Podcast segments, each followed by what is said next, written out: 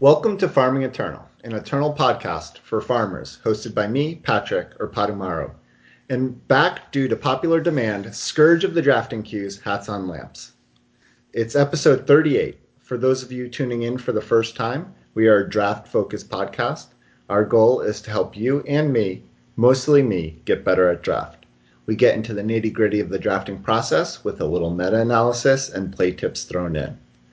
This week, we're going to talk about how our draft week went, some announcements, card of the week, seven win run breakdown. Our main topic, a choice of choices, where we rank the choice spells so to begin, uh, Hats, how was your draft week? Hi, uh, it was okay. Uh, it was some up, some down, quite a roller coaster, and I, I don't know exactly. Uh, I don't know exactly what to say about it. I was rank three uh, at the beginning of the week, and then I played a little bit over the weekend and and dropped precipitously. So I'm uh, I'm not sure exactly where I'm ranked now, somewhere in the 70s or 80s or something, but whatever edge I had ha- seems to have been polished off. Like, uh, I'm not sure exactly what happened. Uh, I think the, the game has become a lot more competitive. I think I was taking the game too seriously, perhaps, and I don't play as well when I'm taking the game very seriously. Uh, it's, it's paradoxical that way. I think when I'm more relaxed and having fun, I I make better decisions. Uh, mm-hmm. I'm less prone to tunnel vision. Uh, but then, uh, just over the last few days, I've started winning again. I'm not getting as many seven win drafts as I used to, but I am pretty consistently getting four to six win drafts, and uh, that's reasonable. I can't complain about that. And I guess I'm not getting very many train wrecks at all. It's very rare for me to go zero or one wins. Uh, so again, can't complain. I'm I'm I'm playing pretty consistently, and I've started to have more fun with the game again after a period of taking it much too seriously and uh, and and getting quite grim about it.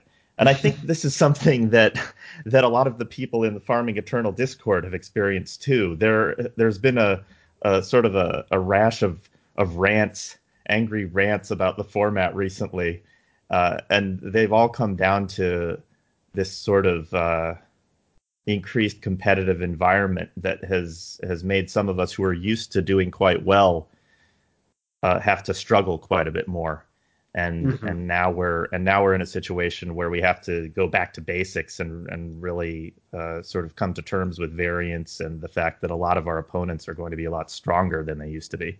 To touch on one thing you said, so when you said you felt like you lost your edge, did you mean in your play, or did you mean in sort of your understanding of the format compared to other players? Uh, I think mostly compared to other players. I feel like I had an advantage early in the format, uh, and I'm not sure exactly why, but maybe I just had a grasp of what the strong factions were and and what the strong cards were early on, and then uh, and then the field caught up to me and passed me so that now my understanding maybe uh, has plateaued and there's people doing things with the format that I don't even totally understand yet. Uh, mm-hmm. Uh, but I'm eager to learn. I like to I like to think that when I get beaten by an unusual strategy, no matter how odd or inconsistent it seems to me, that I can learn from what happened there. Maybe not know how they got into that deck, but know that that's something else that you can do with the format and you can be successful that way. Yeah, it's been interesting because I think we have been so far pretty on the same page with the format and what cards have been good or bad. And obviously, you know, we've talked a lot about Combrei these last um, few weeks. And in our spreadsheet, um, has been doing very well. But the an interesting sort of discussion I saw in Discord today. I didn't read the whole thing, but um, uh, Allison was talking about how she saw Isomorphic recently pick a blood wolf over a teething whelp because she and Isomorphic both felt that fire was near unplayable in the format. Yes, that's interesting because uh, two episodes ago, that's more or less what I was saying uh, back when I was playing really well, but I hadn't really thought too deeply about why. Um, and I was saying, well, I haven't been drawn to fire in this format because my early experiments with it weren't successful, and I don't really know how to draft it successfully. Mm-hmm. And since then, I've drafted fire and had some success here and there, but my initial instinct about it, I think, was pretty close to what Allison and Isomorphic are saying now, which is that it's a tough faction to make a powerful deck in.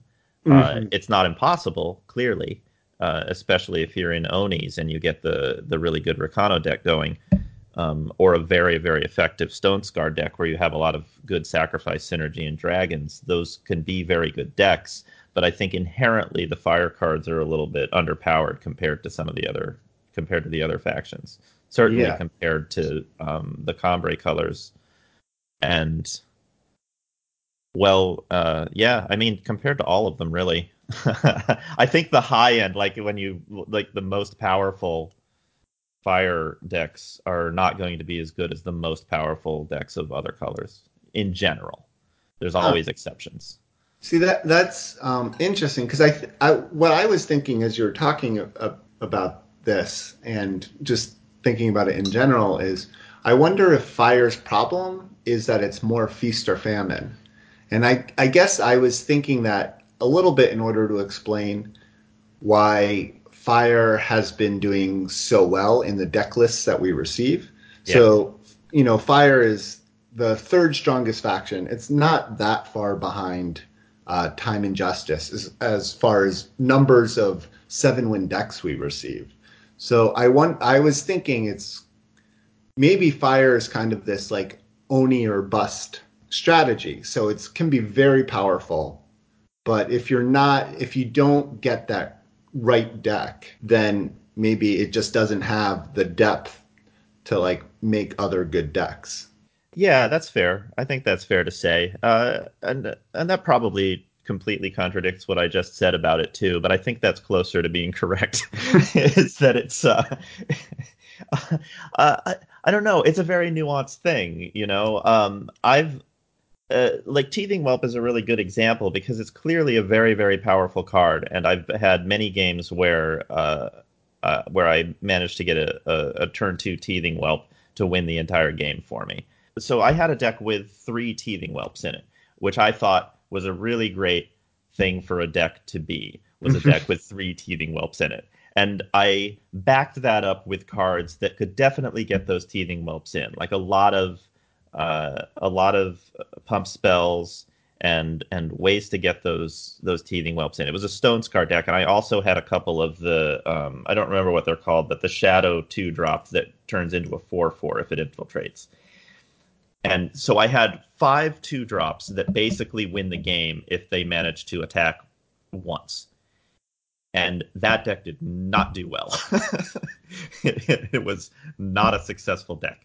Mm-hmm and uh, and and that was because I just didn't have I wasn't able to come up with enough support in those colors to make that game plan happen consistently. It wasn't as powerful as what my opponents were doing. So the free wins that you get off of making those two drops uh, make contact in the first place uh, wasn't good enough to combat Combrei decks that are casting three threes on turn two and two twos that turn into six sixes on turn six, and the other things that the more powerful decks are doing. So uh, it's anecdotal, but uh, that that has been my experience. Is you get a few free wins in fire if if your opponent can't deal with what you're doing, but they're very but it's very swingy.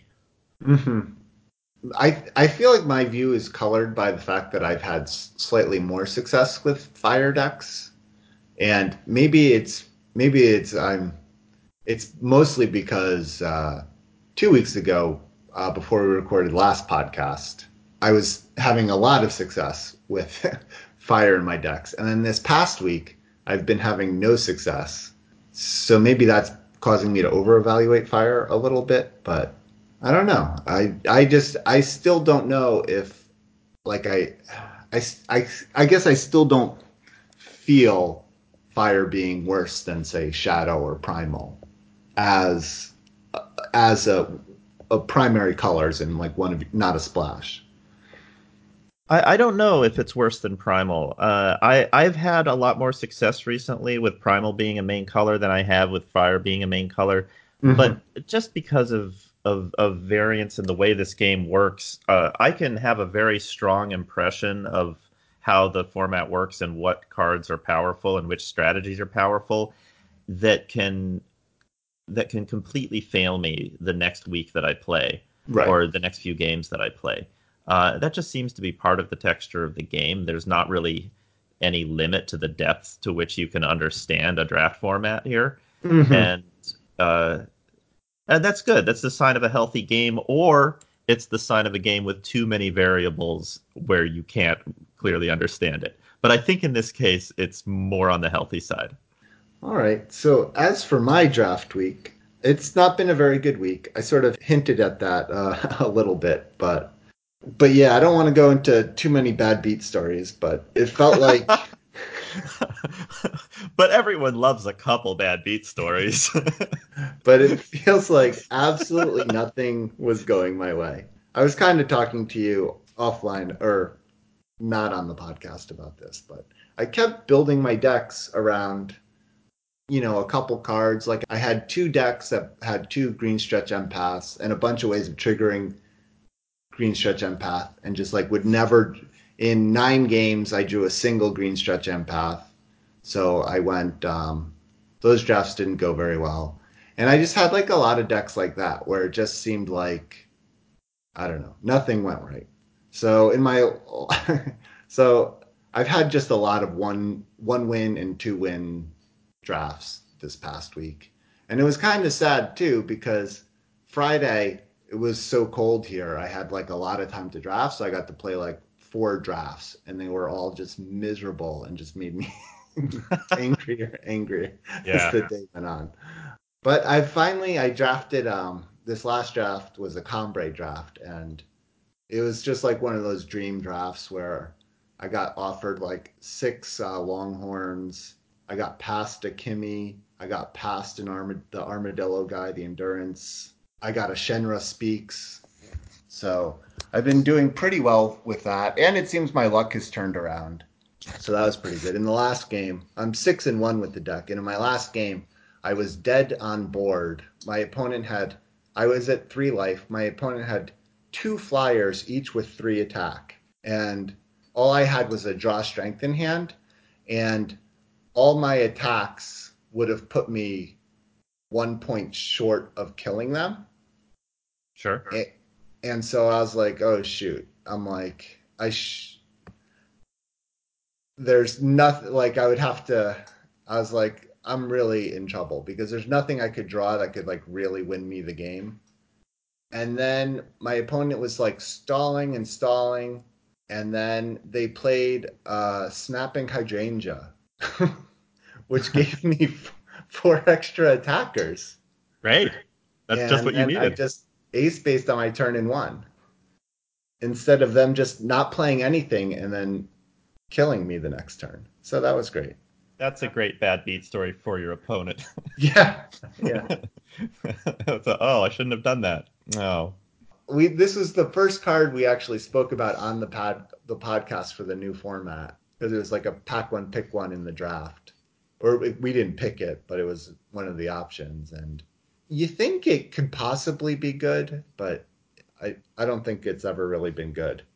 No, it's hard to imagine a situation where the snapping hy- hydrangea ever actually gets through. Yeah.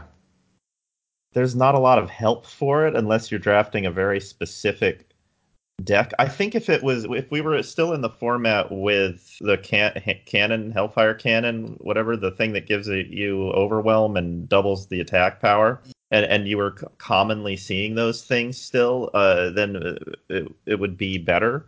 Uh, but there's not a lot of effects that are going to give your two power five five overwhelm, and you really need that. I can imagine a world where you give it flying from a, a long tail cavalry or something, but it's it's a lot of hoops to jump through for the price of giving your opponent a whole lot of attack power on their board. Yeah, and part of the problem with all of those plans is like all the cards you mentioned are very expensive cards. Yeah, they are. So it's not like you're taking advantage of the fact that you played this 5 5 on turn two, really. Nope. So, yeah. So it's still a bad card. But I'm, I'm hoping things are looking up, and I'm hoping I get after podcast rub off glow so that my next draft does well too. Well, I'll see what I can do about sending positive draft energy your way through this conversation, but I don't know how much magic I have in me currently. All right, so now let's move on to announcements. So the first thing we always do each week is, um, well, the first thing we do in this segment is thank all of our patrons. So once again, thank you for helping us make this show possible. Uh, if you would like to join the Patreon, uh, you can check that out at patreon.com slash farmingeternal. Uh, so thank you to Titus and Blossom, Parmalee, Tokut, Darth Herman 2, Twin Hex, Marshall, Cassandra, Jed the Homrad, Raven Dragon, Esrich0215, Sunblaze, Work Done Sun, and Yistow. And then our other big announcement, and I had been kind of waiting for Ben to um, say his farewell on Discord, which he did the other day. But uh, Hats on Lamps is taking over as a co-host for the show, at least for the time being. He keeps claiming that he gets bored of the format and then quits Eternal, so I'm hoping that doesn't happen for a while. But I'll, uh, I'll see but what I'm I can excited do, to have him for as long as he stays. And I'm excited to be here. This is a lot of fun. Uh, we we've been getting a lot of positive feedback on the last two episodes, so give him a shout out in uh, in Discord and say hello to our new co-host. So thanks again for taking on this or taking this on. Thank you for inviting me. Uh, I've been getting a few people in game uh, uh, contacting me and, and telling me that they've enjoyed the episodes too, and uh, that makes me feel good. Keep doing that. Uh, people who are friends with me in Eternal, uh, it's this it's it's very nice. This kills me. This you Yeah. are the third co-host of this podcast who has said all of these people friended them in game and said hello. no one ever friends me. No, these are people who are already friends with me. Okay. Uh, I don't know how many people you friend in game, but I I've gradually accumulated a friends list from just like friending people after good draft games and uh, and saying hi. okay. So I think that's part of it. A lot of the people that I see show up on on the Farming Eternal Discord later are people that I was already friends with after a good draft game on in the game. Okay. Okay. I accept all friend requests, but no one ever friends me. I don't know. I'm not saying it always happens. Uh, it's it's it's uh, it's been a gradual, yeah, it's been a gradual. Uh, All right. Shall we move on to card of the week? yes, please. Yeah. So what's your card of the week? Uh, my card of the week is Yeti Griffin Rider.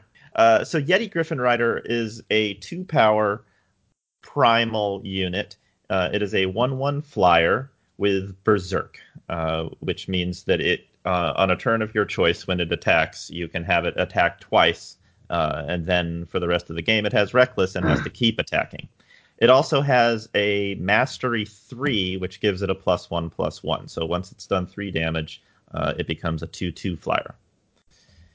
Uh, this card is uh, it's it's it's it's been hard to evaluate for me uh, because it doesn't look that great by itself, um, but it is Primal's uh, two drop other than the Evangel, and uh, it feels to me it's always felt to me like it should have a use.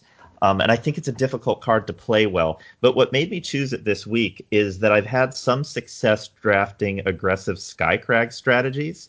I haven't had a seven win deck with this yet, but I've drafted it three times, and all three times I've had from four to six wins with it, which suggests that it's a strong archetype if I can figure out how to do it properly. Um, and what binds the archetype together is that is that Yeti Griffin Rider has Berserk, and there's a lot of ways to temporarily increase the power of your uh, of your units in fire.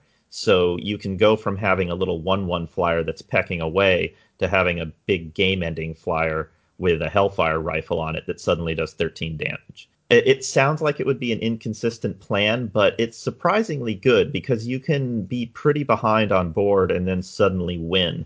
Uh, the other card is Relentless Combatant, which is the two three for four in fire that has berserk and uh, I think a mastery of eight that gives it plus two plus two, but uh, that's less relevant than the actual berserk ability. Right. Uh, that's one where uh, you can suddenly do a lot of damage with it um, if that's your intention. It's not really a good card to just throw into a regular tempo or value deck because it's very small for its cost. But if the whole uh, if the whole game plan is to blitz your opponent with a whole bunch of damage in one turn, uh, then it does exactly what you want it to do. Yeah, I I've been experimenting a little bit with Yeti Griffin Riders, sort of based on our conversation last week, where you said sometimes you just need to try to ch- cheese wins out. So I was kind of getting to that point this week, and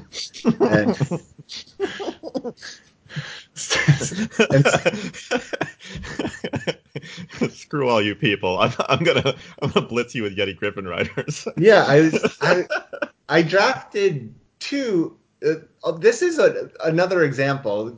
Back to my bad beat stories. Yeah. In uh, I drafted two decks that had both had two Blood of Makars in it, and a ton. I had one deck with two Blood of Makars, two Yeti Griffin Riders, three Unkindnesses, and I'm like, how can this deck lose? it lost a lot. It lost, yeah. but uh, yeah, I do think there is potential. I I have not personally had luck kind of drafting those kind of strategies. It just seems like you there's a lot of, you know, like Blood of Makar, like you were saying, there's a lot of good fire weapons that can really take advantage of this like evasive berserk unit. Um, There's another card that sort of ties down that archetype, which is uh, it's the blue card. It's an uncommon. I think it's called Brutish Interloper. It's a two-four with Reckless for 3 mm-hmm. and it mm-hmm. has a couple of mastery abilities. One gives it plus one plus one uh, and Overwhelm, and the next one gives it uh, like some astronomical power boost and uh, and and Berserk it's a weird card for primal because normally when you're drafting primal you want to stabilize and then do crazy things with muster or flyers. And so you don't want a card that only can attack. But if your whole game plan is to make one unit powerful enough to win the game on its own brutish interloper is a terrific card because uh, that's all it does Mm-hmm. Is it's, it's the whole design of the card is to eventually win the game on its own if it gets to keep attacking. So it works into the strategy really, really well. And if you have a couple of pump spells to make it hard to kill, and it's hard to kill a two four for three, uh, then then sometimes that's it. That's all you have to do. All right. Well, so that is, I think, a, a deck for everyone to keep their eye on. Um, and it hasn't Yeti Griffin Rider hasn't been doing that bad in our sheets. It's uh, it's about it's a one in our sort of normalized metric, which means it's it's appearing about as often as you would expect a random common in primal to appear. Sure. So, so some people are playing it, um, and I think, like you said, if you can get creative and figure out uses for it, I think the power the power is there. I think my favorite thing about the card, though, is watching the confusion in my opponents uh, about how to play with it. Like, they, it seems it's very difficult for them to figure out whether they should berserk the thing or not. like, when is it on turn two so that it can get the mastery bonus on that turn? Should I wait until it's a two-two and then berserk it? Yeah. Maybe I should click on it a whole bunch of times and then and then hit attack. yeah. Yeah. Let fate decide. Um, yeah. Yeah. Uh, so, so, what's your card of the week? My card is Wanted Poster, which is the two justice curse that says when this unit, when the cursed unit dies, draw two cards. I just want to hear what your thoughts are on on this card because I've been playing this a lot in Expedition, so I feel like I have sort of the constructed bias going with this card where I see it a lot in draft and I always want to pick it, but then I stop myself and think, this can't possibly be good in draft. But there are some curse decks, there are some curse synergies, so maybe it's better than better than I think it is. Because it really does seem like it's unplayable in draft. It does seem that way. I'm never too sad to see someone uh, put a wanted poster on one of my units because then they're just telling me, hey, don't let your unit die. And my thought, my first thought is, okay, I, I didn't want it to die anyway. So yes. we're both on the same page, you and me, opponent. yeah, you know the thing that has made me question that initial evaluation a little bit is, you know, we talked a little bit about inflict consciousness and how that is kind of like a surprisingly more effective removal spell than you would think it would be. And while Wanted Poster obviously doesn't kill the unit when it deals damage, it kind of has that um, uh, this is a magic term, but like that pacifism effect a little bit, where it's it sort of takes a unit out of combat because they they don't actually want it to die in a profitable way for you. It does.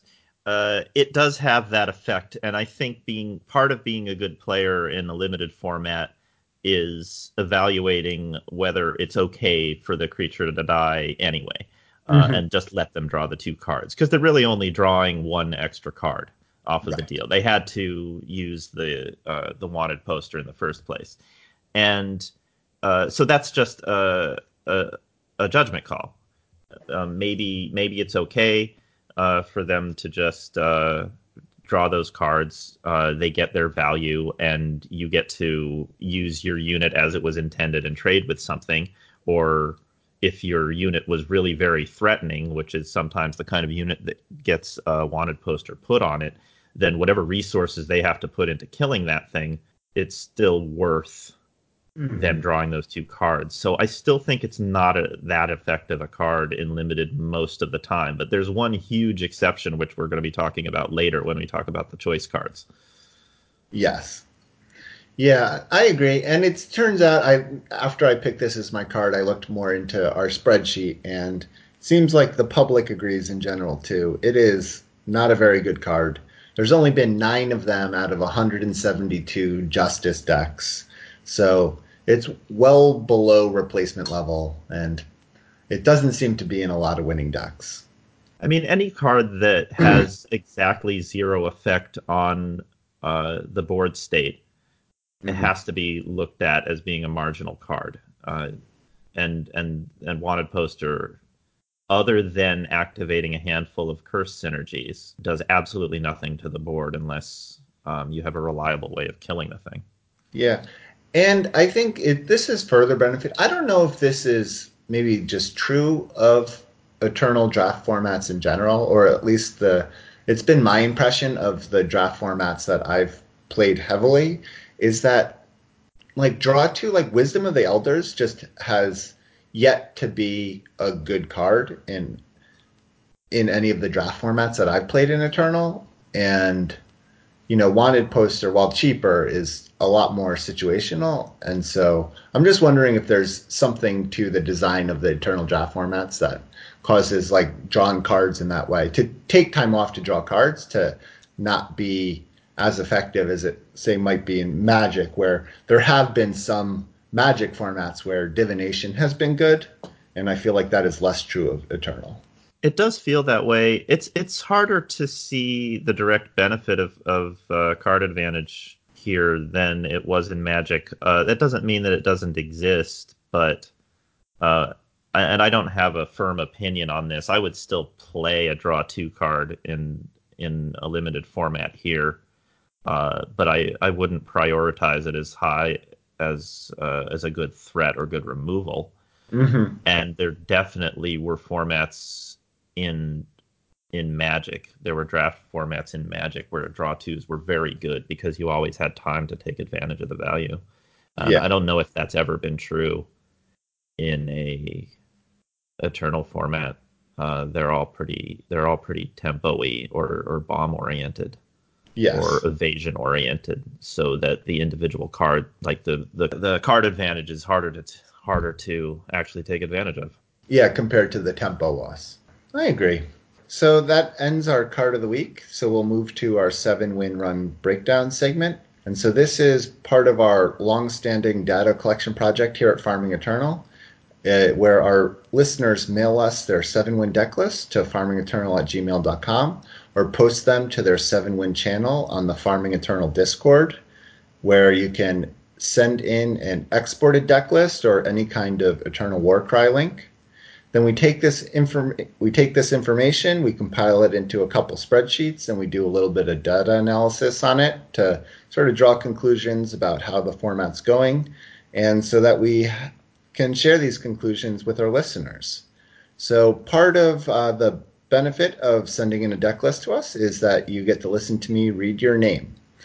And as always, thanks to John Holio for actually being the one to enter all the lists. So our new contributors this week is uh, Steve Irwin, Jeremiah S., Joseph C., Tarzan, Charmish, Scalpalexis, The Magic Order.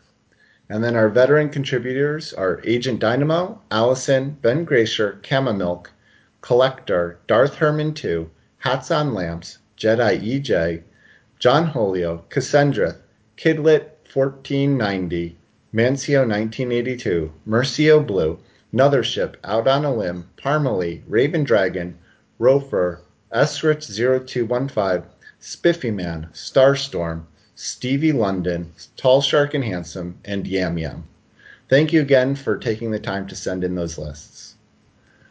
So, uh, the one thing I wanted to talk about really quick, um, and this kind of hits nicely to our fire conversation we talked about earlier, and will uh, connect to our main topic.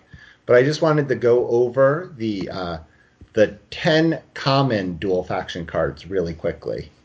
So, um, and just the ordering that they are appearing. So the top three right now, and these are all actually appearing where there's more than we're averaging more than one copy per deck, and that is acclaimed artisan, intrepid longhorn, and champion grappler. So acclaimed artisan is far and away our number one, the most important. What I'm saying is like this card, for example, we have 98 of them out of 79 Rakano decks. And so that what that's saying is Rakano decks, all the Rakano decks that are doing well have a lot of acclaimed artisans in them.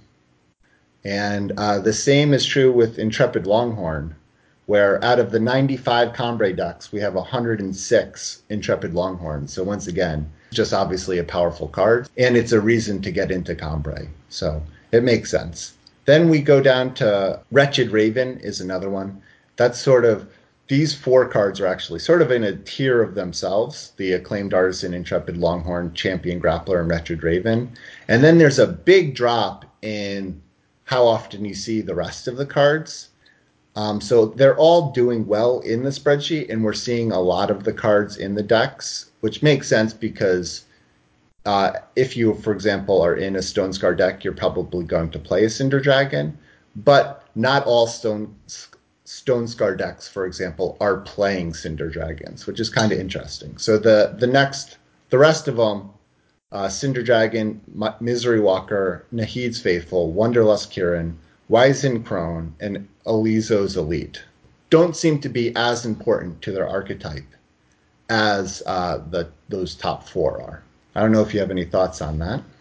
Uh, yeah, that makes sense to me. I think the Cinder Dragon is sort of the most interesting one of those because it's obviously a good card, but uh, I don't prioritize it that highly, especially in the first pack while I'm still trying to figure out what's going on. Because if mm-hmm. you end up with a whole bunch of Cinder Dragons in your deck, then you're working with something that's very slow. Whereas if you end up with a whole bunch of Intrepid Longhorns in your deck, great.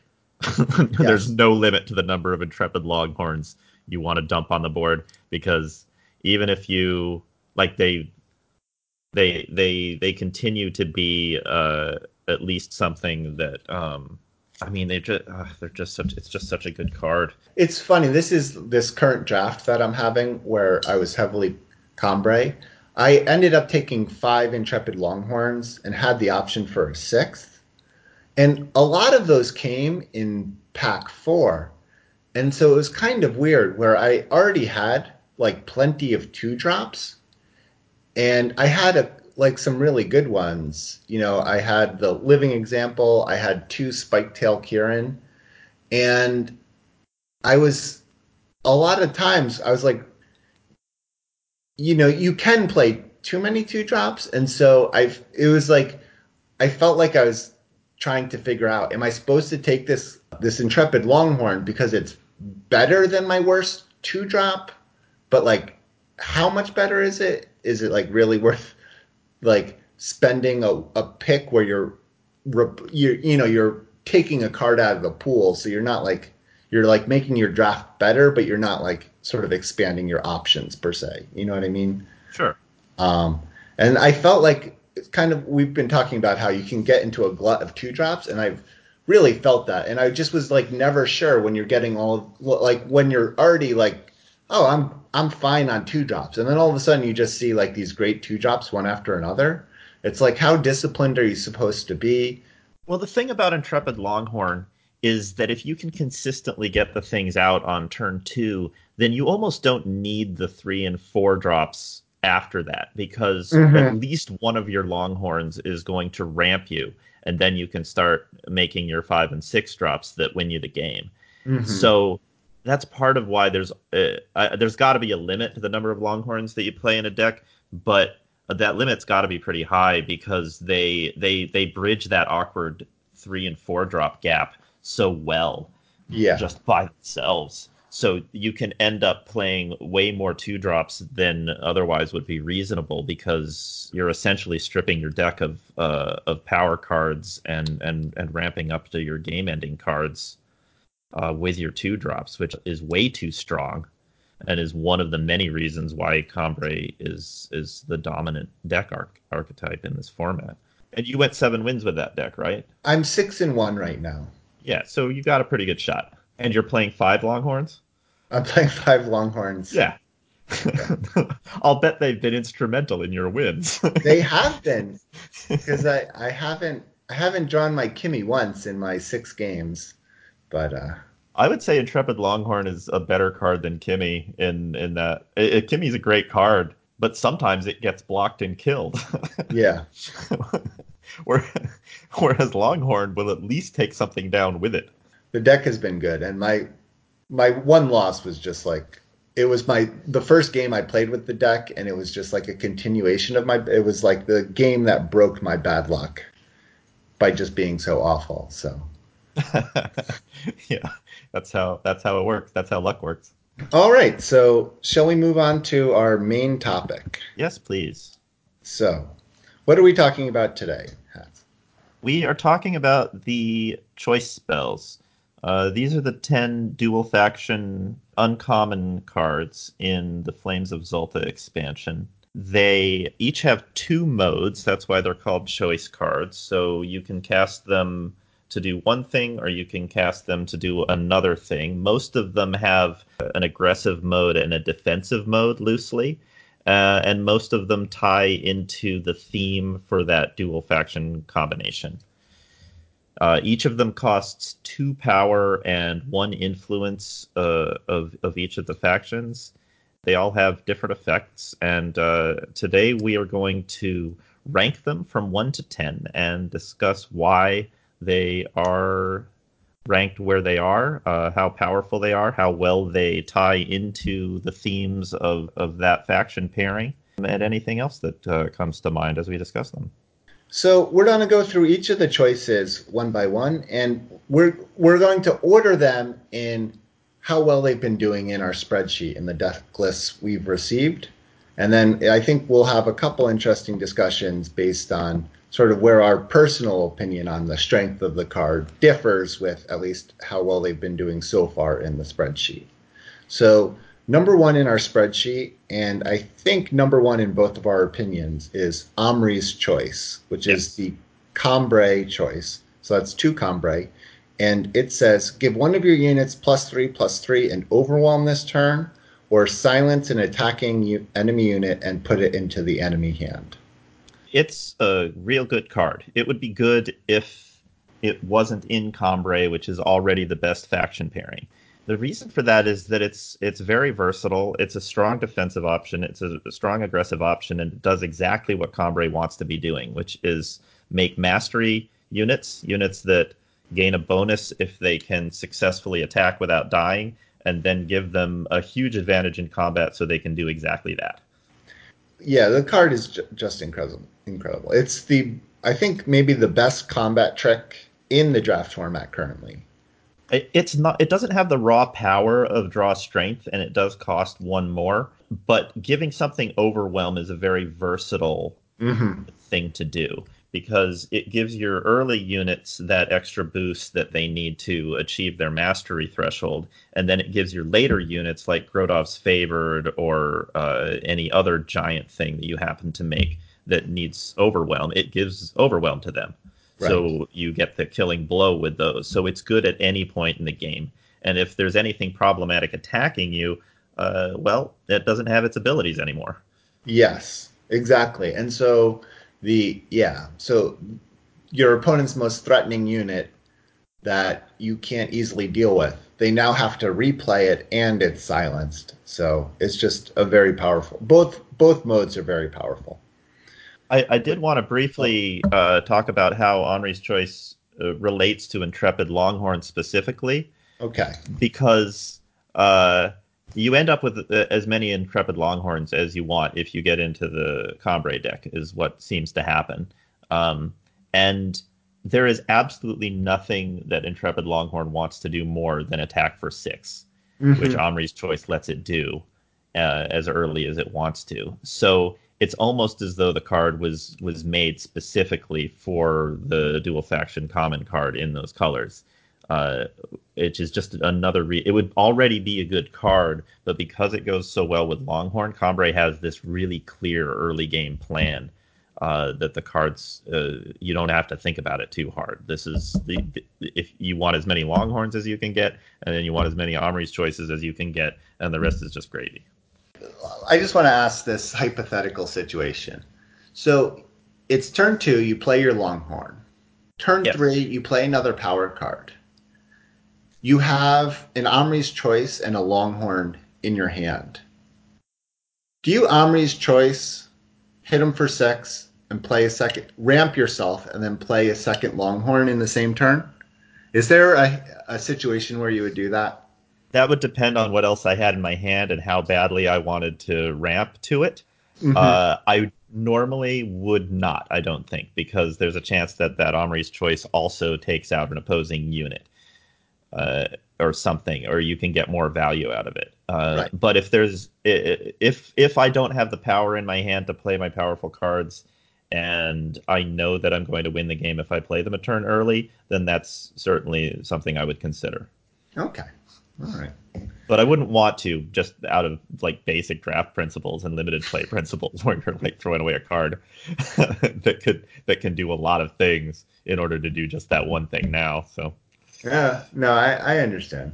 I was just, you know, if you have, you know, a, a good five drop in hand, just wondering if that sways your decision, you know, to, like you say, throw away a card to ramp to it, or if it's still better to, like, stick with fundamental draft principles and try to get value out of the card.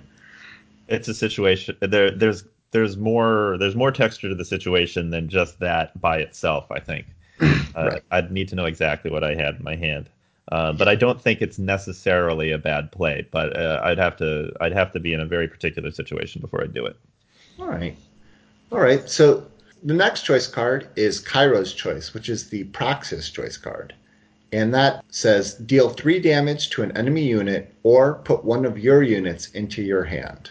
So do you have this as number two? I do have this as number two. And so why do you have this as number two? Uh, for one thing, it's it's removal. It's three damage removal spell in a format that generally has pretty weak removal, uh, especially efficient removal like this, where you can do three damage for two power, and uh, so that's always good. And uh, having the defensive option of being able to save one of your units uh, is is nice. I don't know. I mean, it's a pretty basic card. It does those two things, uh, and it does them well.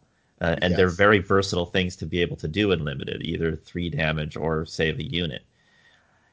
I very rarely end up using the save a unit option.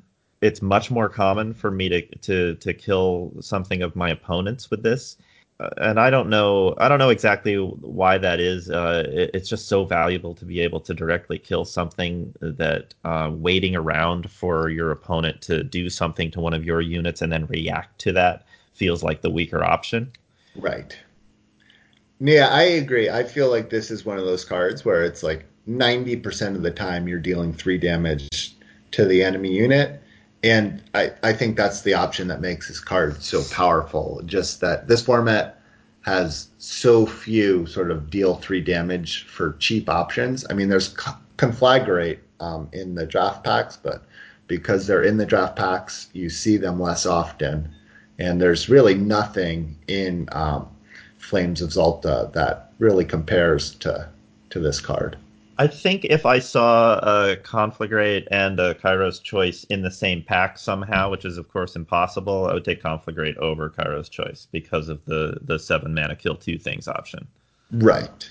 No, I I I agree. I think, but I think that mostly shows you just how, what a good card Conflagrate is yeah. because you know Kairos Choice is our second best choice card and you would still take a conflagrate over it. So, yes.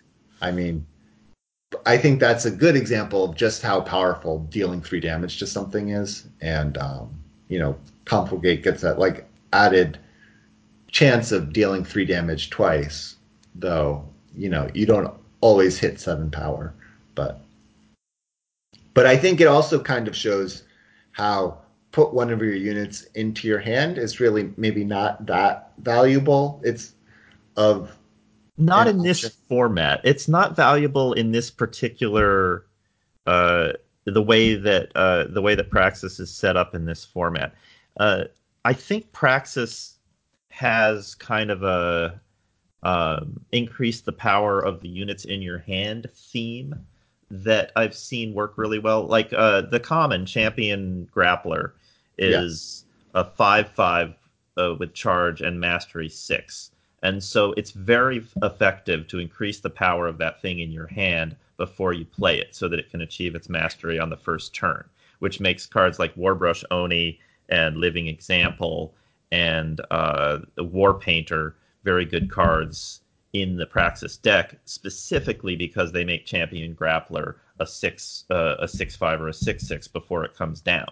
Mm-hmm. Um, Kairos Choice doesn't really help that game plan at all because it doesn't trigger Inspire for things like Living Example and War Painter. It just puts it back in your hand. You're not drawing it, and uh, there's very few cards in in Praxis that have an effect when they come down on the table that you want to do twice. There's Grodov's Favored, uh, so I can see a world where you would save uh, where you would bounce your your Grodov's favored and then cast it again with Kairos choice in order to silence something.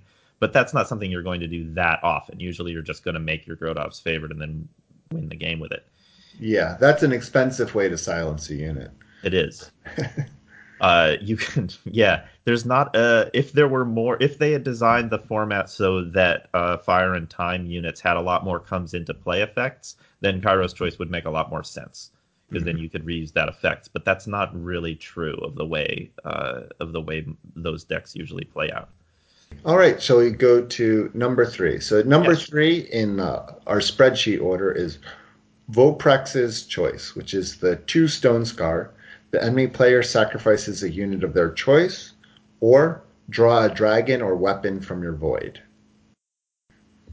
So I think this is your first area of contention, right? Yeah, I don't have it ranked all that high.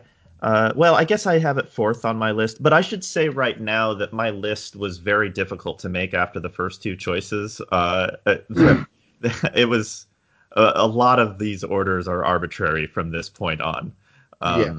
So I have it as I have it as fourth and I'm not confident at all about that. And I this is a card that I've had a really hard time making up my mind about. It's a very strong card in constructed, or at least it was in expedition for a little while, because it was so important to kill. It was so important to be able to kill a turn two Varret that people were playing Voprex choice just to get that thing off the board.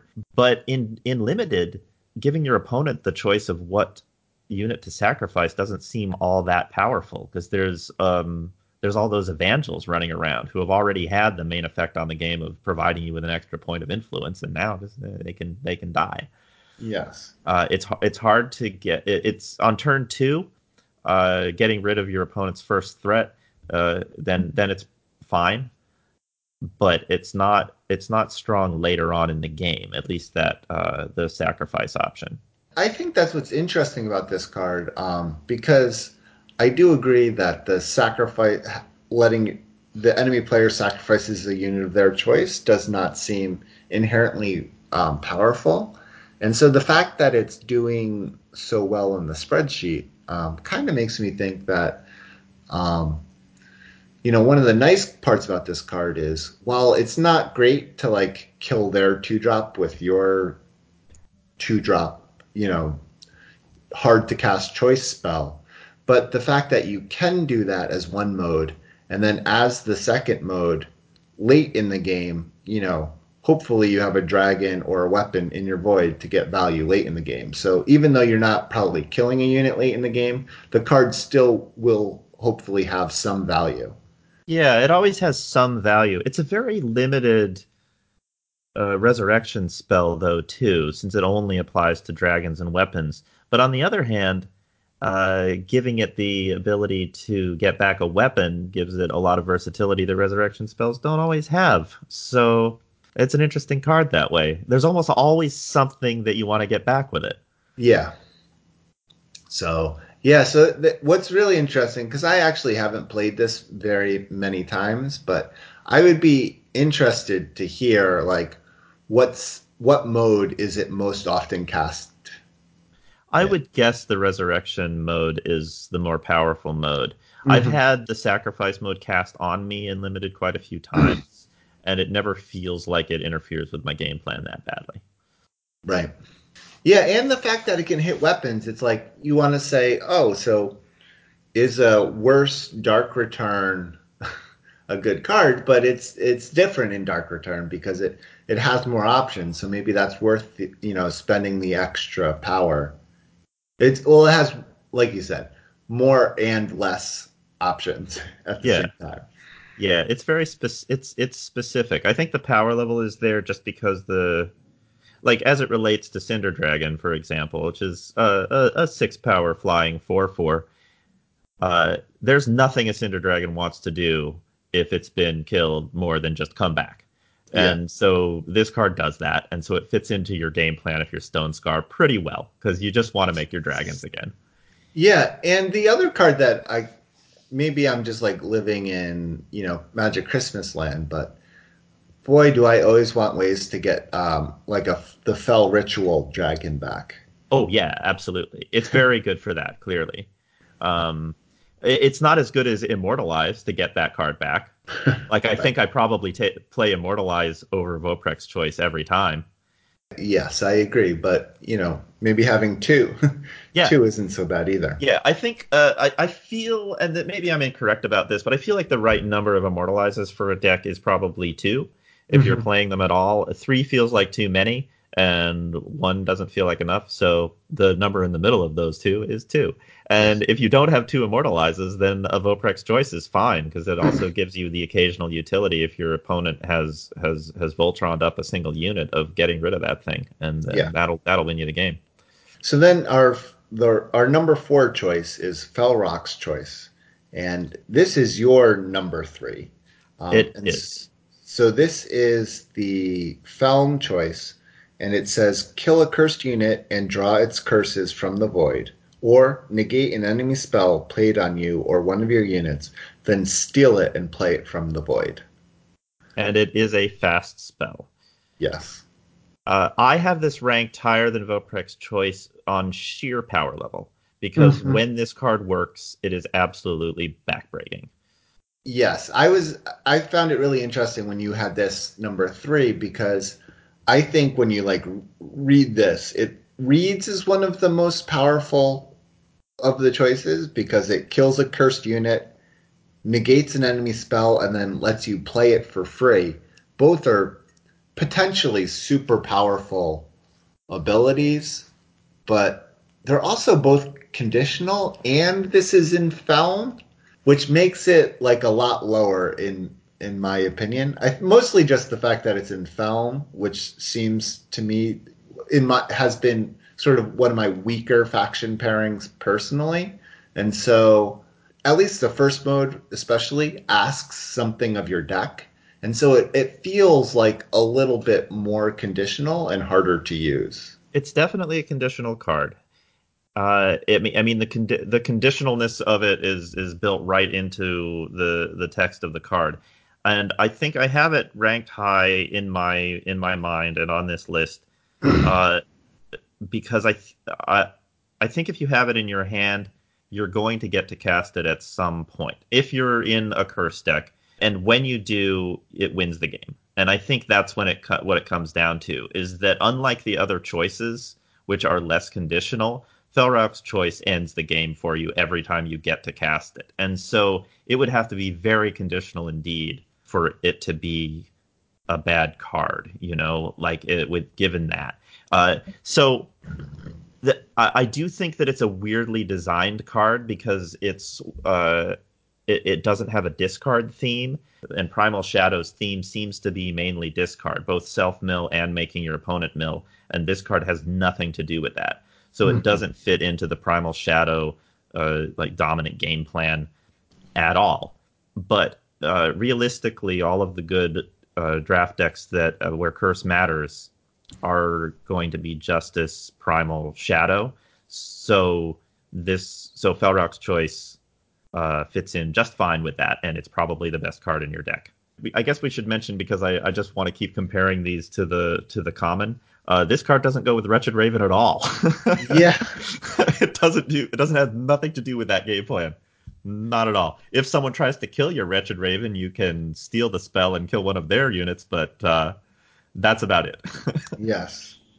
Yeah, it, it is interesting how some of these seem to play better or worse with the different modes. I don't know how much the... thought they put into that particular thing. Yeah, but like you said, some of them seem to play like so well. I mean, you know, like Omri's choice that goes great with the Longhorn.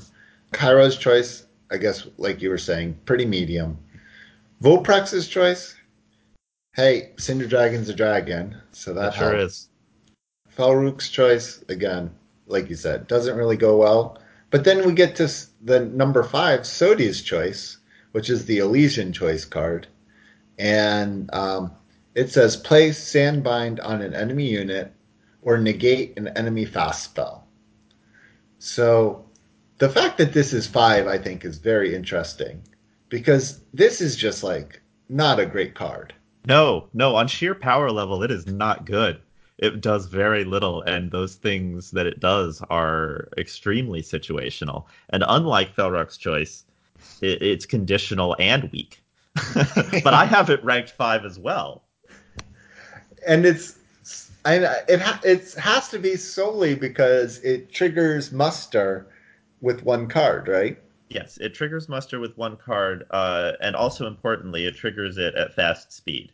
And there's very few ways that you can trigger muster at fast speed with one card. I don't even know if there are any others. There's probably at least one other, but um, being able to give your Yeti traditionalist plus two plus two mid combat is is good. Yeah, the thing that kills me with this card though is your opponent has to have a flyer. No, no, no, no, they don't. Oh, they don't. Uh, you can put Sandbind on a on a card that doesn't fly. Yeah, it doesn't. It doesn't have to. You don't have to target a flyer. You can put it on anything. Obviously, you want to put it on a flyer or something that you know in your heart wants to fly one day, and you don't want it to do that. You can always cast it. Sandbind is always a castable card. This is see, this is why you're the expert on the show. Not in a million years would I thought to have put Sandbind on a non-flying unit mid-combat. I mean, it's not an ideal situation. I know, but uh, it's, it's those little percentage points that that get you to number one. Yeah, well, not this month, but uh, sometimes, yeah. Uh, I think you don't uh, clearly you don't want to do that, and it's only something that you want to do if if you feel like using Sodi's choice as a pump spell for your Yeti traditionalist or your Wanderlust Kirin. But it's a permanent pump spell. You know, that's that's not the worst thing in the world to give a plus two plus two to your creature mid combat um, and have that be permanent and possibly draw two cards if you have a green stretch empath. Yeah. Uh, it just synergizes so well with a good Elysian deck that it's all you're never going to cut it. It's uh, it does what it does in a it it does what it does for two power, which is very difficult to achieve. Um, it's hard to achieve muster with two power. I don't think there's any other card that can that can do that in one card for so cheap. Most of the I think all of the spellcraft cards start at four power before they activate spellcraft. Mm-hmm. Uh, a lot of them are at five, and and uh, I don't think there's any that are cheaper than four. So so this is just the the quickest and most efficient way to to to get that done. And muster is so powerful when you activate it that it's worth playing a card entirely to do that. Yeah. And then occasionally you you can counter a draw strength and just wreck your opponent's day. Uh, that's not going to happen that often, but sometimes. I think draw strength is probably the main the main target of a negate an enemy fast spell. Um, n- not many of the kill spells in this format are fast, right? No, not the direct kill spells. Uh, a lot of the a lot of the fire damage spells are though. Kairos Choice, Conflagrate, um, mm-hmm. whatever the decimate one is uh, that does two damage to two different targets, and a lot of the pump spells too. And yeah. counter spells are so rare in this format. You usually get them if you can counter something. Mm-hmm. So now I think I think those are probably the the top five cards, and then sort of one in a class of their own. And then these bottom five, I think. These were impossible to rank for me because I don't want to play any of them. yeah. Yeah, there's a couple interesting ones that I'm surprised aren't doing better. One of them is actually the number six one is Geminon's Choice, which is the Skycrag choice spell. And that says transform a unit into a 3 1 Flame Fang with Reckless or increase the damage of each spell in your hand by one. So, uh, you know, the, my two thoughts on this card is one, Skycrag not doing very good in this format. So that's one reason why I could see this card not being ranked particularly high. But on the other hand, you know, as not a very good kill spell, it's a pretty good, not very good kill spell. Yeah, you know, that's a complicated thought, but sure. it's a better substitute, I think, and that's it is a better substitute for sure. Uh, uh, yeah, a three-one with reckless is a lot easier to deal with than a three-three with overwhelm. But you do have to still deal with the three-one with reckless. Yeah, I want to like this card more than I do. And I think part of the reason that I'm kind of down on this card, uh, I, I wouldn't even rank it this high, but it is a transform spell that uh, and and you, and you would think that that would deal with a lot of threats very effectively. But i find that a lot of threats in this format have weapons on them and then it's a 3-1 with reckless and a big weapon and that's not a better situation. Uh, so i think that's part of the problem and a 3-1 is a lot harder to deal with than like a toad like a 1-1 it's not just a straight like take it out of action thing. You still have to uh, deal with it. And if you're in Skycrag, you might not have something with four toughness or higher uh, that can block it without trading, which means that you've used two cards to kill one card, or you just race it. I mean, it, it, clearly it is a powerful effect. I'm just not sure.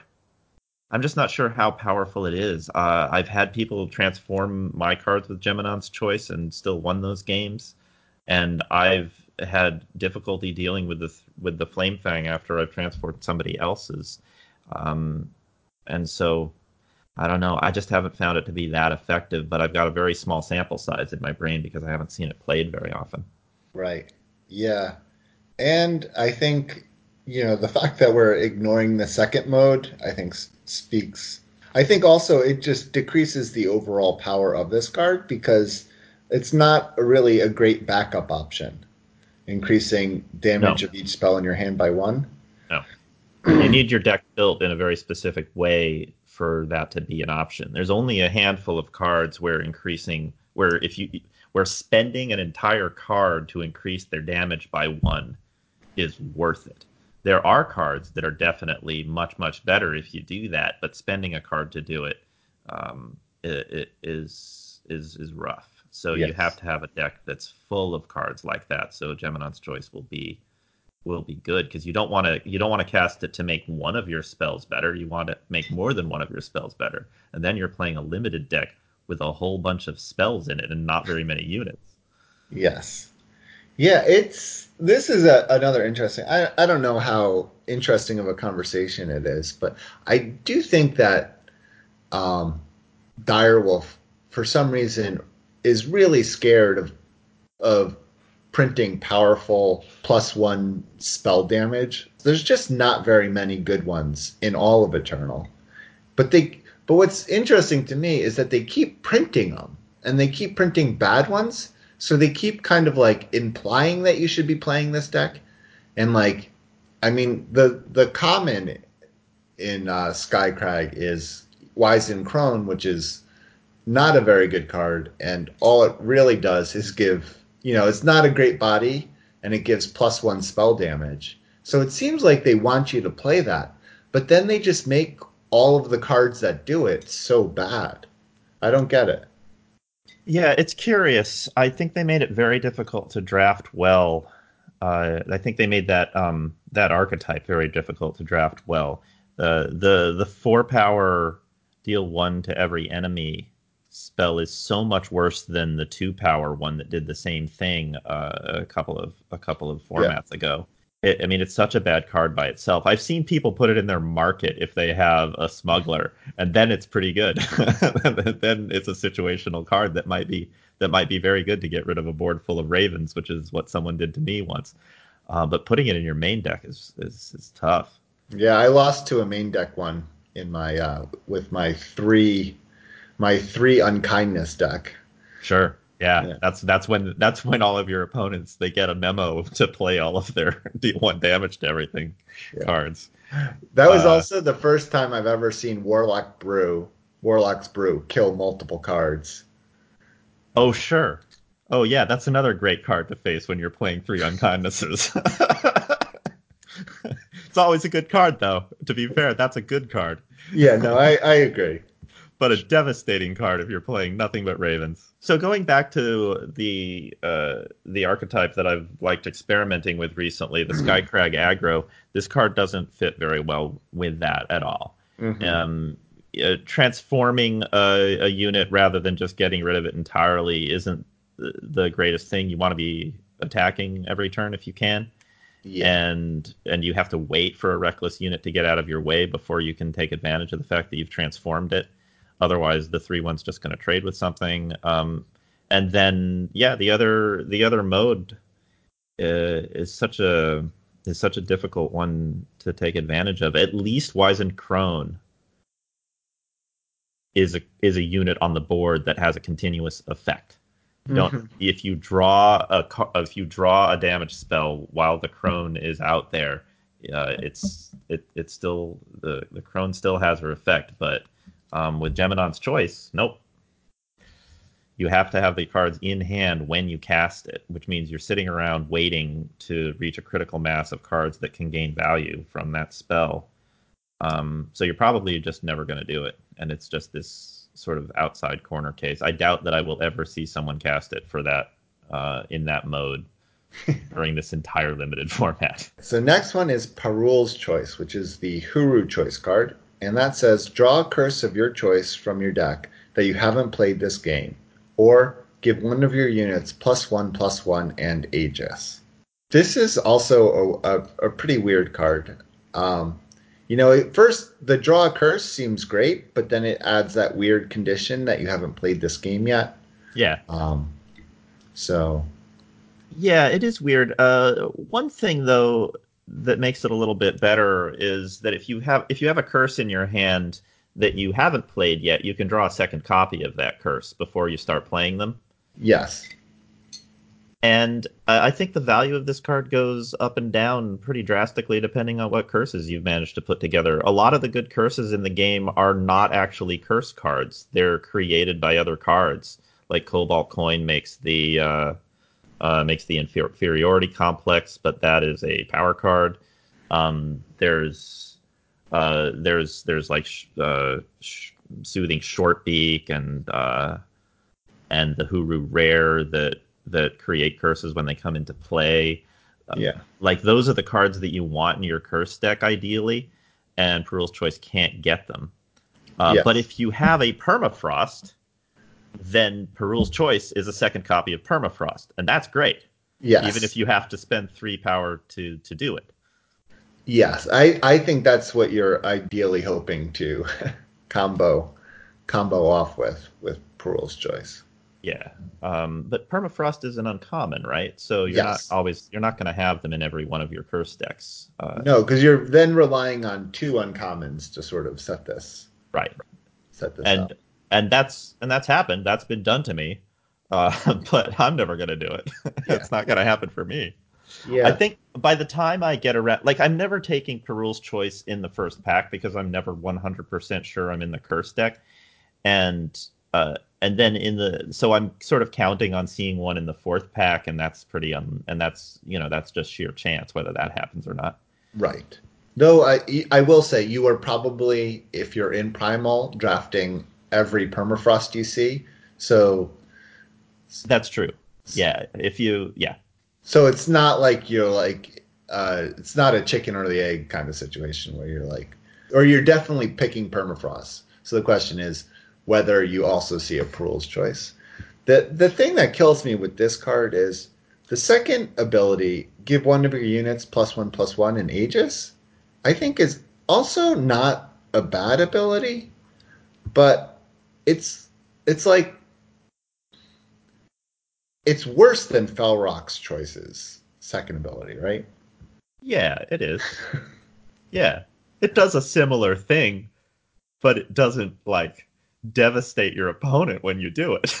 I know. like Felrock's Choice does. And, and I think that's the thing that kills me about about it is it's like if I if I didn't know about Felrock's choice, I'd be like, oh, this is pretty good. You know, you get to save your unit, make it a little bigger. So I think that's not a bad ability. But then you're like, know what I'd rather do when my unit tr- when my opponent tries to kill one of my units? Yeah. Kill one of theirs. Yeah. I like yeah. Yeah, if I'm leaving up two power and my opponent casts an eviscerate, I know which card I'd like to be leaving two power up for. So yeah, so again, not much to say there. I mean, I don't know. It it like seems like a this seems like it should be stronger than it is. I think this is also for me partially. I mean, it's sh- not showing up in our spreadsheet very often, so people are agreeing with me. But I, you know, like Hooru hasn't been my number one choice.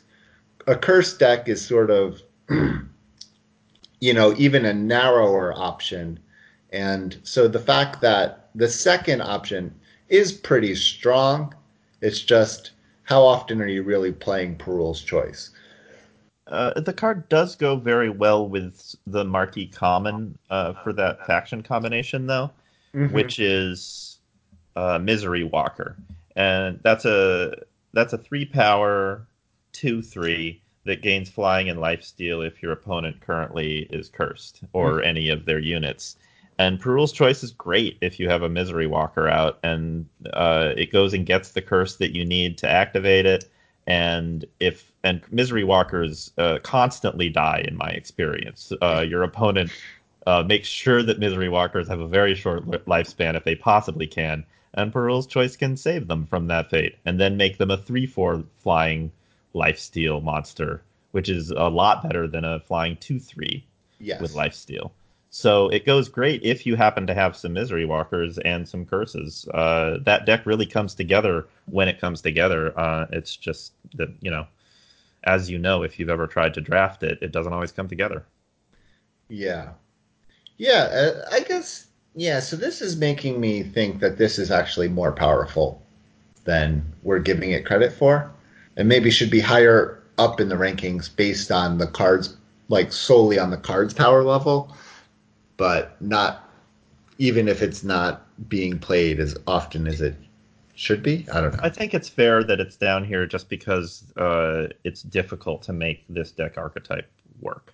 Mhm. Uh, maybe it's more. Di- maybe it's easier than I think it is because I have faced it a few times in the wild and it seems very strong. The you know the curse deck does, but and uh, clearly you play Perul's Choice every time if you're in the curse deck, but you also play Felruk's Choice, and it's better. yeah, in the curse deck. All right, so next is Nahid's Choice, which is the Xenan um, choice card, and that is two Xenan, play two cultists, or play two one-one cultists, or the enemy player discards a spell or sight of your choice from their hand. So this this leads into my bad beat story. Uh, this leads into my bad beat story.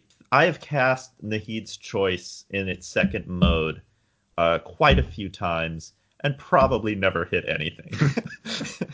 it's it's like there's a plot against me, and uh, you and it feels like people always have combat tricks and spells in their hands right up until the game where I have Nahid's Choice and I don't need tokens on the board. One time I cast Nahid's Choice on my opponent's hand to clear the way for my attack. I wanted to make sure that they didn't have any combat tricks. It hit nothing. I wasted the spell. I attacked, and they had a high alert on the top of their deck and wrecked me. it was it was a sad moment. it was a disappointing day. I never play sabotage in my deck, and I don't know why you, you would want to pay two power for sabotage. I you guess wanna, my, you want to hit those sites. yeah.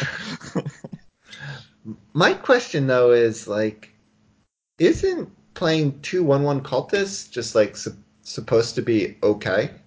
It's fine. Yeah it's fine and it, and it suits the Xenan game plan pretty well. Uh, mm-hmm. Uh, it's the most efficient way to make two uh, two things in this format, I think. Uh, you can make yeah, proselytize is three, and it feels like an awkward spell to me a lot of the time because yeah. it's three. Nahid's Choice does it for two, and they're cultists, and there's quite a bit of cultist synergy, and uh, so it fits into the Xenan game plan really, really well. The question is whether the Xenan game plan is any good and right. I'm currently on the no train for that. I have drafted a few a few Shadow Time decks, uh, gotten a lot of good sacrifice synergy. Uh, I, I, had cards like Nahid's Choice and Proselytize and uh, Amber Coin making free units for me to sacrifice to my other cards. Uh, Devour to get value uh, whatever the three three is that becomes a five five uh, when you sacrifice something. Have those. Have a couple of marsh dragons, and uh, just, just, just so just an amazing amount of value, and it all adds up to nothing. None of that value wins the game. what my opponent is doing, which is beating me in the face with units, is better than that. Right. Yeah, I and I I think that's yeah that's the problem. It doesn't necessarily again, the weird part is it doesn't necessarily explain why it's doing so poorly in our spreadsheet because this is like this is saying like of the seven win Xenan decks, barely any of them are playing Nahid's choice. That's weird to me because I feel like you always play this if you're playing Xenan. Yeah, and that this is and what this is saying, the fact that this is so far down here is the Xenan decks aren't at least winning with Nahid's choice in their deck. So either they're doing something different, which I think you can do. I think you know, uh, you know, Direwolf kind of wants a certain sort of Xenan deck, but the fact that Time is just a really good faction and Shadow has some good cards, I think you can just make a good Xenan deck without it, you know, trying to get these this value sacrifice game plan going, and so maybe those are the kind of decks that are winning that don't really need um, two one ones, especially with so many good two drops in the format. Yeah, I think you're right about that. Uh, part of the part of it is that you're like that deck's going to be playing Spike Tail Kirins, and it's nice to be able to give plus one plus one to your cultists if you if your Kirin gets in, but it's not it's not backbreaking. Uh, right. You might as well you might as well give plus one plus one to uh, to a unit with some ability or a flyer or something like that, um, rather than just make your one one ones into two twos. Uh, so in number nine is Rujin's choice, which is the the Rakano choice, and that says give one of your units double damage this turn, or move a unit of your choice to the top of your deck. Now, I think this card deserves to be a little higher than it is. Um, I guess so. I guess if it's this low, uh, and we have had so many seven win deck lists that are in Rakano, that it means that it's not a good idea to put it in your seven win deck list. Is what it's hinting at, yes. Uh, and I guess that's fair. Um, I I think we I think there's I think there's a, a, lot to talk about with this card about why it might be worse than it appears. Yeah, I agree because it you read it and you're like, this could be good, and is it good? And it it, it like it bubbles up a lot of mixed feelings in me. Yeah, it's always card disadvantage. I think is is one of the important things about Ruijin's choice.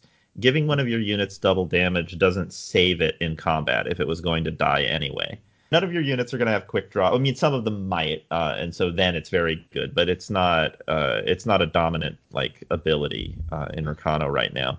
Um, so so the double damage uh, will be card disadvantage there. You're two for wanting yourself in order to kill a larger unit. Uh, sometimes you've got to do that, but still you're down a card. Uh, if you give one of your units double damage that's going to win the game, then clearly that's the best mode for this because you've just won the game. Right. Um, and moving a unit of your choice to the top of your deck sacrifices one of your card draws in order to get your best unit.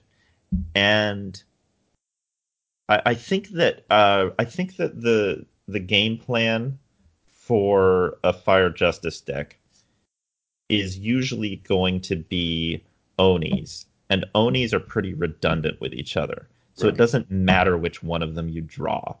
Uh, you you just want to draw as many of them as you can and just keep loading the board up and then attack for lethal. That's Rakano's game plan, and usually your units are big enough uh, that they uh, don't even really need help to win the game as long as you can just keep putting them on the table.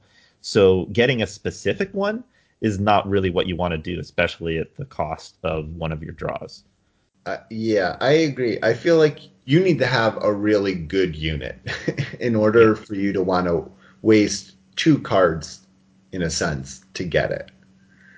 And there are a handful of toolbox units like that in those colors. There's Stronghold Vandal, which can uh, which can shift to kill an attachment. Sometimes mm-hmm. that's something that you really need to do.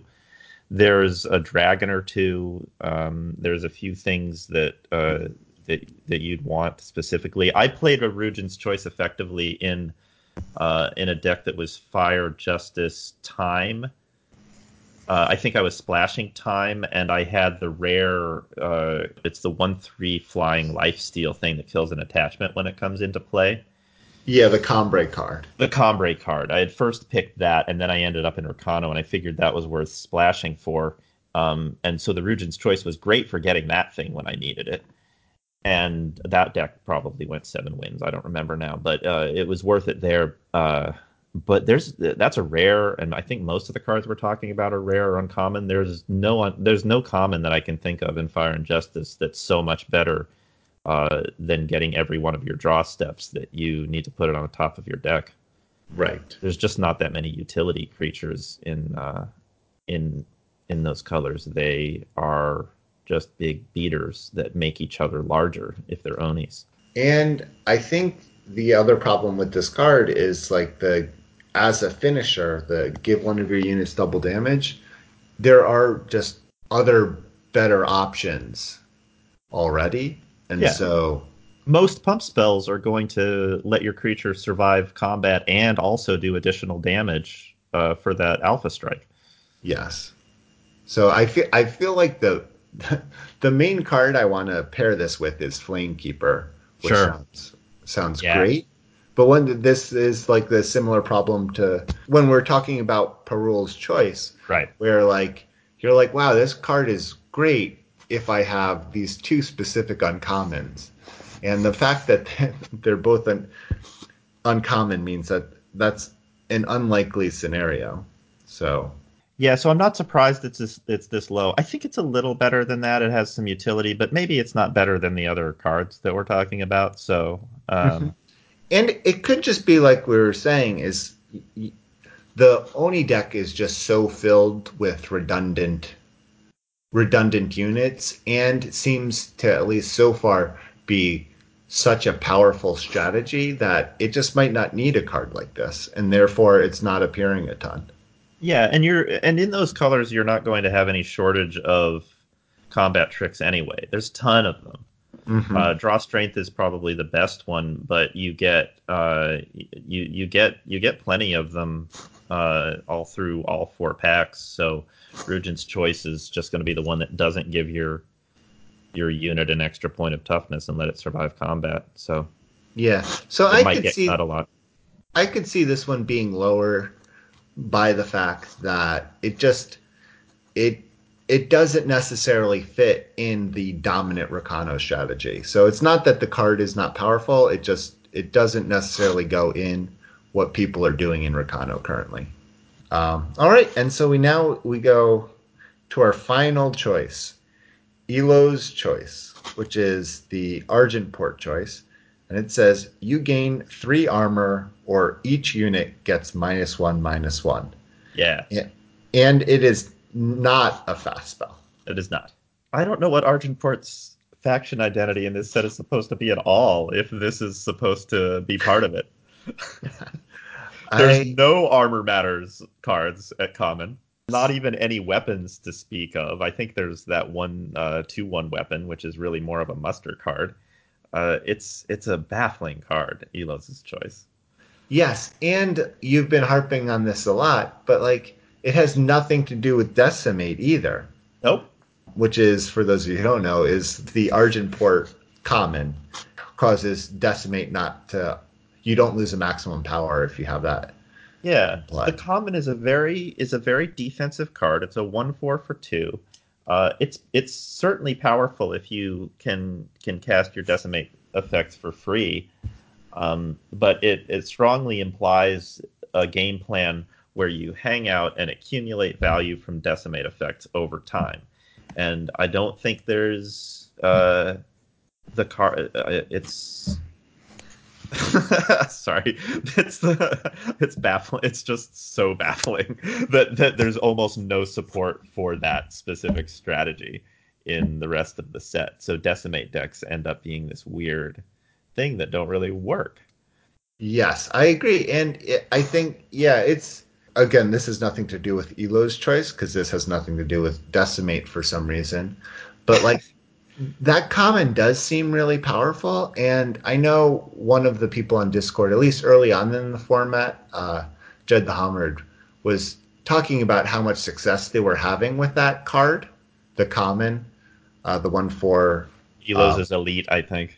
Yeah, Elos is elite, but yeah, I had I never had success. I tried it a few times after he mentioned doing well with it, and it's just so hard to get enough decimate cards to really make it worth it. And the one four for two on its own just like isn't isn't good enough if you're not right.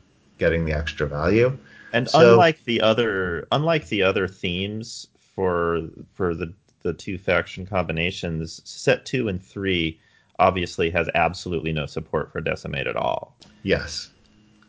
And this has been, I think, a common problem that uh, Eternal has had. You know, this happened last format with the Shift, where you had these like Shift Matter cards, but since Shift was only in two of the four packs, it felt really hard to get a critical mass. And the same thing is, I think, the same thing happens with this Decimate card with Elo's Elite. Yeah, uh, I I think it's the only one of the mechanics that's completely parasitic that way. It only applies in the one set, since muster can be uh, activated with a lot of different things, and even spell damage. It's not the first time that we've seen uh, increased spell damage on cards. So there, I don't think there's any common cards in set two and three uh, that increase spell damage, but there are uncommons and rares, so you can back that up if you happen to uh, be having a bad day and got into the spell damage deck. And uh, curses have always existed, so yeah, it's really just decimate that got that treatment. And the decimate cards, to be fair, are very strong. Immortalize and Draw Strength are two of the best commons in the format, but I don't think they need uh, you to devote your one of your, the cards in your deck to be a one four that uh, makes the decimate effect free. Like they're already going to be good cards. Like they benefit clearly from from not reducing your max power, but you're still going to play them if you don't have this card. Yeah, and that's what's and there's nothing and the the other weird part is that there's there's nothing about them that like screams like we're better when we're free almost you know i mean obviously they're better when they're free but it's but it's not like they're expensive cards or like there's something inherently that like shoots their value through the roof by being free. It's just that they're like marginally better by being free. And i feel like i can't really think of many good decimate cards that are like that, where you're just like it goes from pretty good to like back-breaking if it's free. Right. It doesn't make that big of a difference. So there's synergy there, but it's sort of incidental synergy. So you yeah. really have to want to be playing the one four for two. Yeah. Anyway, Elos' choice. yeah, I know exactly. And... uh, so the first mode on it is you gain three armor. Uh, weird. Yeah. Yeah. Uh, not a strong ability, uh, especially in a set almost completely devoid of good relic weapons. Yeah, the the only positive thing I can say about this card really is that in that Raven deck, I also played against someone who had two Elos choices. Yeah, they they got the memo. They got the memo you were playing a Raven deck. Put those Elos as choices in. Just for this next game, though, yeah. when they get matched up against you. But, and this maybe speaks volumes about this card, I still won that game. Yeah. Yeah, you did. Because because they wrecked their own army, too. Yeah. Uh, yeah, Elos' Choice's second mode is each unit gets minus one, minus one. It's incredibly rare for that, for there to be a board position where that benefits you uh, significantly more than your opponent. Yes, it's true. I mean, the only and this person used it this way. Um, you know, there's the you play it and then you play your units for the turn, but that's so specific, and the fact that since it's not a fast spell, you can't ever get a blowout with it.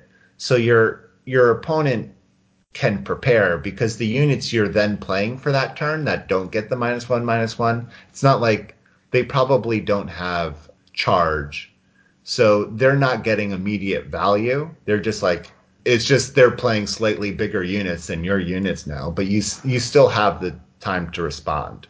Yeah you get a whole turn to rebuild your board or deal with the problem that you've been given. Yeah.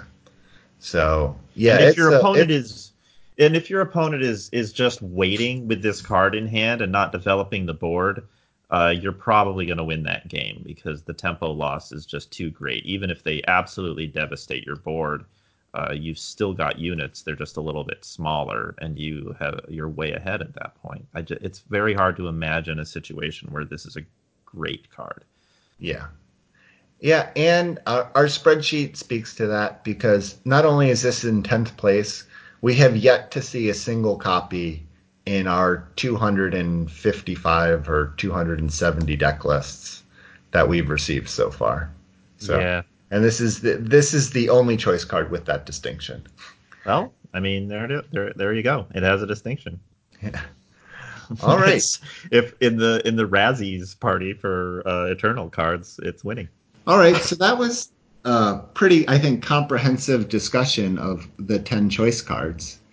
So I hope people got something from that because there was a lot to get there.